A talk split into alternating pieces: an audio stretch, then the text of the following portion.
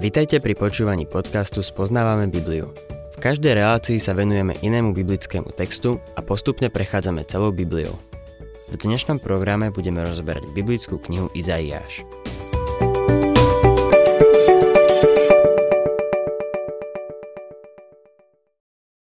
Milí poslucháči, v minulej relácii sme sa začali venovať novej časti starej zmluvy prorokom. Povedali sme si zo pár slov o prorockom úrade a skôr ako sa dostaneme k textu proroka Izaiáša, chcel by som povedať niečo o samotnom Izaiášovi. Život väčšiny prorokov je zahalený tajomstvom a určitou anonymitou. Do svojich proroctiev, ktoré vyhlasovali, neprenášali svoju osobnosť. Výnimkou sú Jeremiáš a Ozeáš, čo budeme vidieť, keď sa dostaneme k štúdiu ich kníh.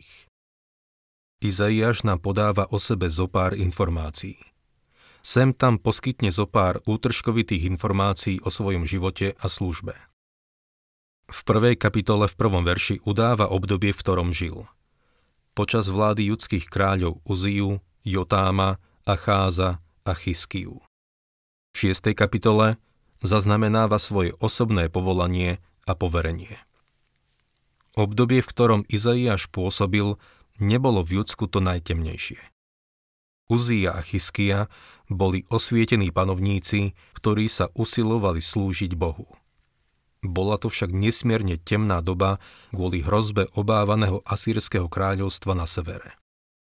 Severné Izraelské kráľovstvo už bolo odvlečené do zajatia. Izaiáš 36 až 39 zaznamenáva historický odsek jeho služby počas krízy, keď asýrske vojská oblíhali Jeruzalem. Až na týchto pár osobných pasáží vystupuje Izaiáš v tieni a poukazuje na niekoho iného, ktorý príde a ktorý je svetlom sveta. Niektorí sa nazdávajú, že Izaiáš patril do Dávidovskej kráľovskej rodiny. Je to len domnienka, ktorá sa zaiste nedá dokázať. Podobne sa niektorí domnievajú, že v Hebrejom 11.37 je o ňom zmienka v súvislosti s tými, ktorých rozpyľovali. Či už je to tak, alebo nie, liberálna kritika ho rozpýlila ako pisateľa tejto knihy. Vykonštruovali príšernú teóriu o tom, že Izaiášov bolo viacero.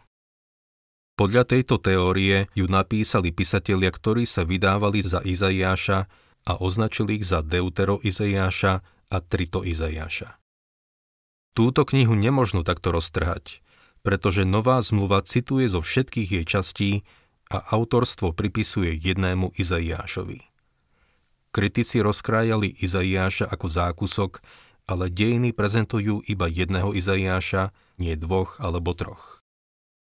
Jeden priateľ, ktorý sa do veľkej miery venuje štúdiu zvitkov od Mŕtvého mora, mi povedal, že učenci sa najviac venujú práve Izaiášovmu rukopisu.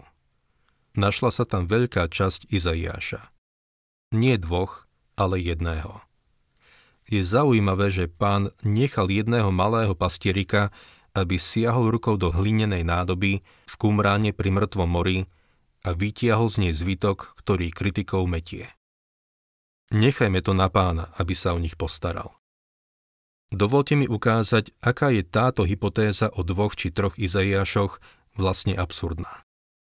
Predstavte si, že jedna skupina archeológov by kopala v Kansase, druhá vo Washingtone a tretia v Európe. Prišli by k záveru, že museli existovať traja Eisenhowerovia. Jeden bol generál, vojenský predstaviteľ víťazných mocností počas druhej svetovej vojny v Európe. Druhý Eisenhower bol zvolený za prezidenta Spojených štátov v rokoch 1952 až 56. Ten tretí Eisenhower bol invalid a utrpel infarkt a podstúpil vážnu operáciu na Crohnovú chorobu.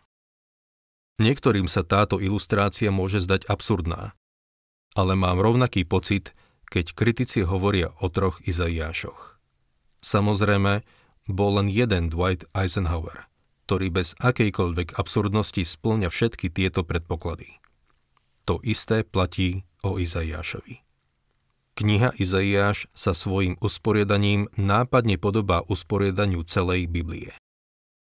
V Biblii máme 66 kníh. Izaiáš má 66 kapitol. Stará zmluva má 39 kníh, nová zmluva má 27 kníh. V prvých 39 kapitolách Izaiáša je dôraz na zákon. V ostatných 27 kapitolách máme Božiu milosť a Božiu spásu. V Novej zmluve sa nachádza 66 priamých citátov z Izaiáša. Niektorí našli 85 narážok na Izaiáša v Novej zmluve. Izaiáš je citovaný v 20 z 27 kníh Novej zmluvy. V 12 z nich sú priame citáty. Izaiáš je vtkány do Novej zmluvy ako nejaká pestrofarebná niť, ktorá vytvára nádherný vzor. Izaiáš je v Novej zmluve celkom zreteľný a nápadný. Je vtesaný do skaly Novej zmluvy, a to mocným nástrojom Ducha Svätého. Izaiáš sa často používa na počiarknutie a rozšírenie novozmluvných pasáží, ktoré hovoria o Kristovi. Historická medzihra, kapitoly 36 až 39, zostupuje z výšin proroctva, aby zaznamenala dejiny. A jazyk je po formálnej stránke iný. Je to skôr forma prózy ako poézie.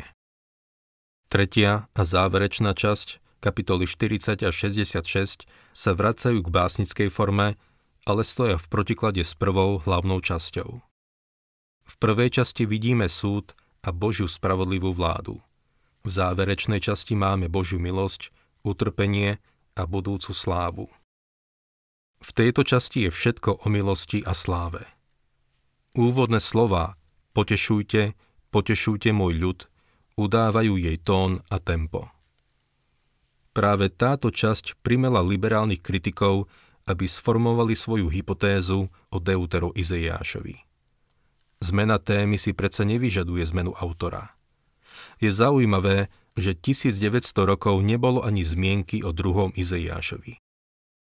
Ján sa odvoláva na túto časť ako na odsek, ktorej autorom je Izaiáš. Podobne sa na túto časť odvolával aj náš Pán. Filip citoval z tejto časti Izaiáša, aby získal pre Krista etiópskeho eunucha. Je mnoho ďalších odkazov, ktoré potvrdzujú Izaiášovo autorstvo. Izaiáš predpovedal veľa bezprostredných udalostí. Keď bol Jeruzalém obklúčený asýrskou armádou, Izaiáš vyslovil veľmi odvážne proroctvo. V 37. kapitole, 33. verši čítame: Preto takto hovorí Hospodin o asýrskom kráľovi. Nevkročí do tohto mesta, ani šípta nevystrelí, ani štítom na nezaútočí, ani násyp proti nemu nenavrší. V 38. kapitole zase vidíme Izaiášovo proroctvo týkajúce sa Chizkijovej choroby. Vyslovil mnoho ďalších proroctiev, ktoré sa nenaplnili za jeho života, ale dnes sú naplnené. Pozrime sa napríklad na proroctvá ohľadom mesta Babylon. Izaiáš 13. kapitola, 19. až 22. verš. Babylon, ozdoba kráľovstiev, pyšná okrasa Chaldejcov, pochodí ako keď Boh rozvrátil Sodomu a Gomoru. Neobývaný bude navždy, neosídlený po všetky pokolenia. Arab si tam nepostaví stan a pastieri sa tam neusídlia. Bude tam sídliť púšna zver, ich domy zaplnia sovy. Budú sa tam zdržiavať pštrosy a besy tam budú poskakovať. Hyeny budú zavíjať v ich palácoch a šakali v chrámoch rozkoše. Zakrátko príde jeho čas, jeho dni sa nepredĺžia. Ďalšie naplnené proroctvá o Babylone sú zaznamenané v 47. kapitole. Babylonské vykopávky potvrdili pravdivosť týchto proroctiev. Viac ako 80 kilometrov babylonských hradieb bolo odkrytých. Kultúra tejto veľkej civilizácie je stále pôsobivá, ale leží v prachu a troskách, ako to predpovedal Izaiáš. Toto je len jeden z mnohých príkladov, ktoré by som mohol uviesť. Ďalšie budeme vidieť, keď budeme prechádzať touto knihou. Rovnako ako v Novej zmluve je hlavnou témou Izaiáša Pán Ježiš Kristus. Izaiáš sa niekedy nazýva 5. evanjelistom a kniha Izaiáš 5. evanjeliom. V Izaiášovi jasne vidíme Kristovo narodenie z Panny, jeho charakter, jeho život, jeho smrť, jeho vzkriesenie a jeho druhý príchod. Dostávame sa teda k prvej časti, ktorá má 35 kapitol. Týkajú sa Božieho súdu. Prvá kapitola začína vážnou výzvou celému svetu, aby prišiel do nebeskej súdnej siene vypočuť si Božie obvinenie proti izraelskému národu. Keď si ho vypočujeme, zistíme, že uvádza princípy a základ, podľa ktorého Boh súdi národy. Boh vzbudzuje národy a odstraňuje ich. Kráľovstva tohto sveta dnes patria satanovi, ale Boh si presadí svoje. Boh dovolil, aby vznikli veľké národy a dovolil satanovi, aby ich použil. Ale keď v súlade s Božím plánom nadíde čas, aby zmizli zo scény, tak ich odstráni. Keď prechádzame dejinami, môžeme vidieť veľa takých príkladov. Aj jeho vlastný ľud je dnes toho svedectvom, že Boh vládne uprostred národov a vo veciach tohto sveta. Izaiáš 1. kapitola, 1. verš. Videnie Izaiáša, Amócovho syna, ktoré prijal o Judsku a Jeruzaleme v dňoch Uziu, Jotáma, Acháza a Chizkiju. Uzija, 10. judský kráľ, ochorel na malomocenstvo, lebo vošiel do posvetného príbytku, čo nebolo dovolené ani kráľovi. Napriek tomu sa Uzija klasifikuje ako dobrý kráľ. Jeho syn Jotám, ktorý bol jeho nasledovníkom, bol takisto dobrý kráľ. Avšak Acház, Uzijov vnuk, bol zlý kráľ. Nakoniec Chizkija, posledný kráľ, ktorý sa tu spomína, bol dobrý kráľ. Bol to kráľ, ktorý poprosil Boha, aby mu predĺžil život, a Boh mu splnil jeho želanie. Táto prosba bola zrejme chyba, lebo počas posledných rokov jeho vlády sa stalo veľa zlých vecí, ktoré boli vlastne pohromou pre kráľovstvo. 2. verš. Počujte nebesia, počúvaj zem, lebo Hospodin hovorí. Synov som vychoval a vyvýšil, oni sa mi však spreneverili. Boh začína toto proroctvo majestátnym spôsobom. Ide o všeobecný Boží súd proti Judsku. Volá celý svet, aby prišiel do súdnej siene a vypočul si súdne pojednávanie so svojím ľudom. Boh nerobí nič niekde v tmavom kúte.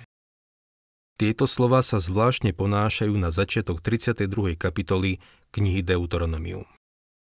Tam čítame: Počúvajte nebesia, budem rozprávať. Počúvaj zem, reč mojich úst. Keď Boh vyviedol izraelský národ z Egypta a priviedol ho do zasľúbenej krajiny, dal im podmienky, za akých v nej budú môcť zostať. Privolal všetky bytosti neba a zeme, aby boli svedkami týchto podmienok. Teraz, po 500 rokoch, Boh hovorí. Synov som vychoval a vyvýšil, oni sa mi však spreneverili. Je rozhodnutý ich dať preč z krajiny a poslať ich do babylonského zajatia. Privoláva nebeské bytosti, aby boli svedkami jeho spravodlivého jednania. Obvinuje svoj ľud zo vzbúry.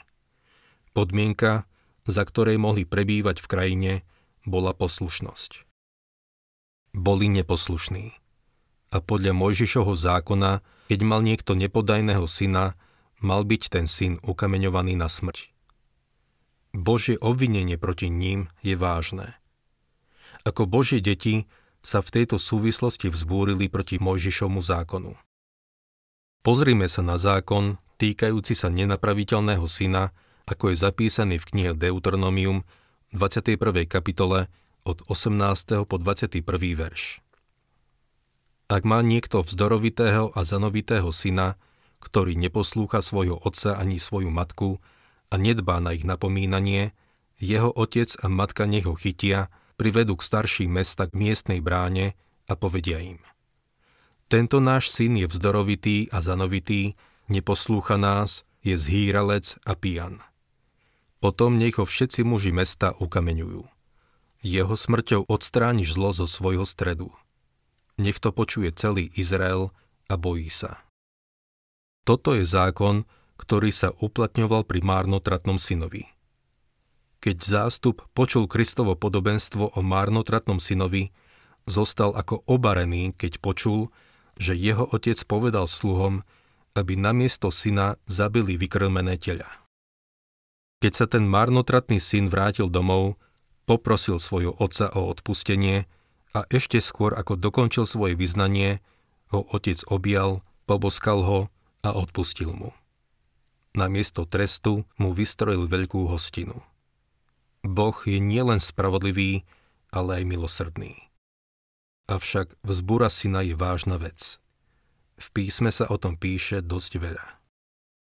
Boh tu teda hovorí: synov som vychoval a vyvýšil, oni sa mi však spreneverili. No pokračuje zvláštnym výrokom. Ako by to napätie v súdnej sieni prerušil humornou poznámkou. Dúfam, že vidíte, že v Biblii je aj humor. Ak áno, bude pre vás o mnoho zaujímavejšia. Boh má zmysel pre humor. Nazdávam sa, že keď sa dostaneme do večnosti a to obdobie hriechu na zemi bude za nami, budeme sa skutočne dobre baviť. Budeme sa smiať a bude veselo. Kresťanom zaiste nezaškodí, keď sa sem tam zasmejú na niečom humornom. A Boh dal do Biblie veľa humoru. Aspoň ja ho tam vidím. Mal som v zbore jednu milú pani, ktorá mi svojim kostnatým ukazovákom kývala po podnos.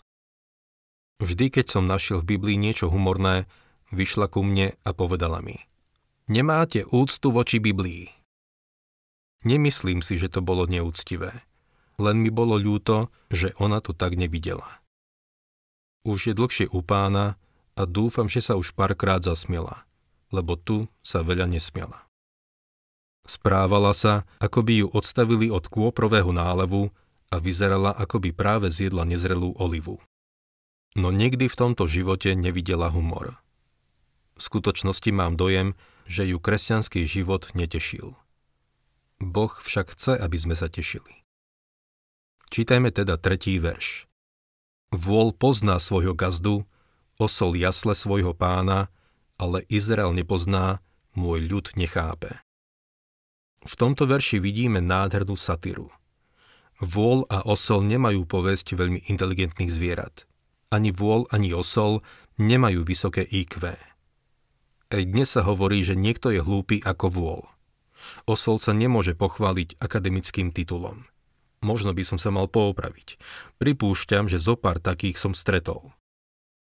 Avšak aj tieto zvieratá majú dostatočnú inteligenciu na to, aby vedeli, kto ich krmi.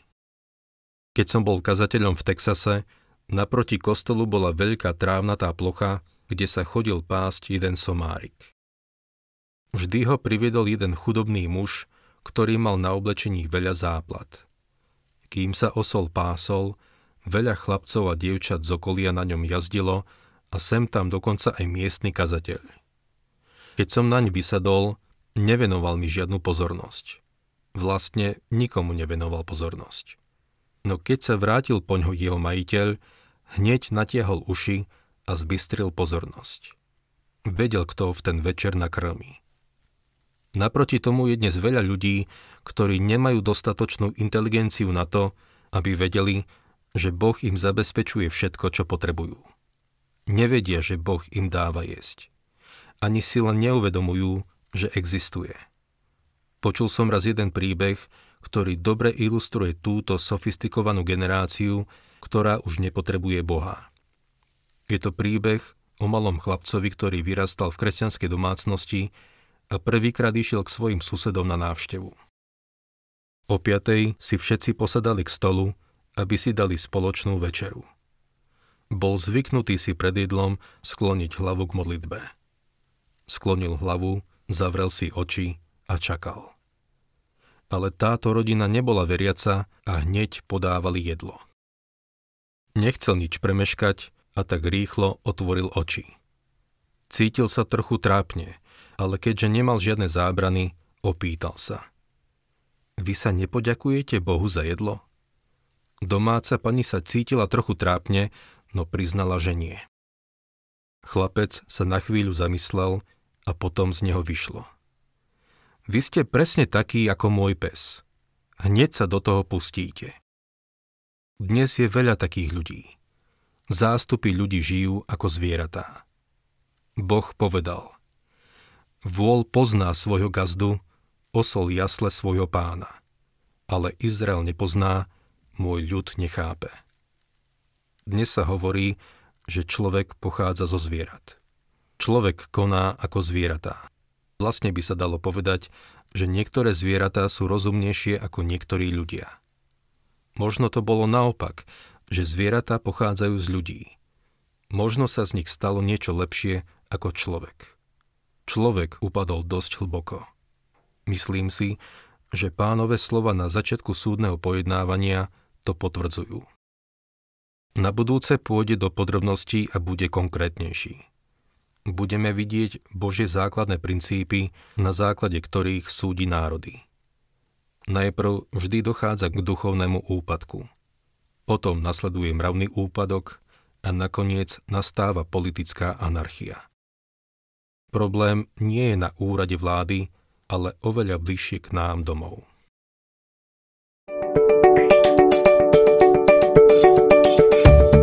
Ak sa vám páči program Spoznávame Bibliu, budeme radi, ak ho odporúčite svojim známym a dáte like, alebo nás začnete sledovať na facebookovej stránke Spoznávame Bibliu. A ak vás niečo oslovilo alebo zaujalo, napíšte nám cez Facebook alebo na adresu spoznavame.bibliu@gmail.com.